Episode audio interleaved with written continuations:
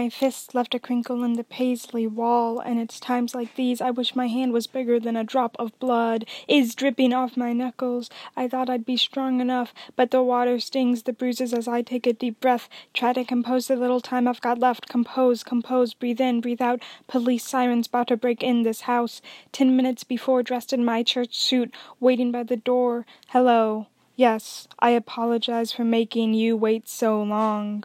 I would be interested in seeing the house. My family has been prolonged, but I'd like a walk-through before they come. The house is blue with white shutters and glass stones. I can imagine how many pale feet ran across the floorboards, the walls painted yellow. My words turn to curse words, turn to yellow, when the previous owner tells me that it is possibly out of my price range.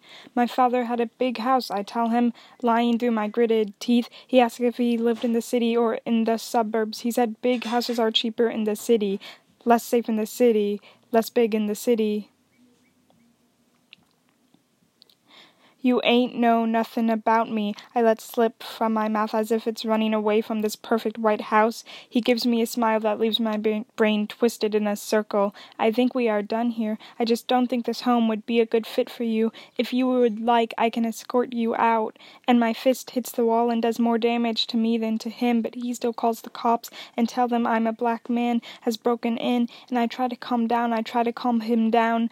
I try to pray to the Lord, deep breath in, deep breath out, but my fist is now bruised, and the wall is bruised, and the perfect white and blue house has been stained with the blood of a man who never punched a wall till this day.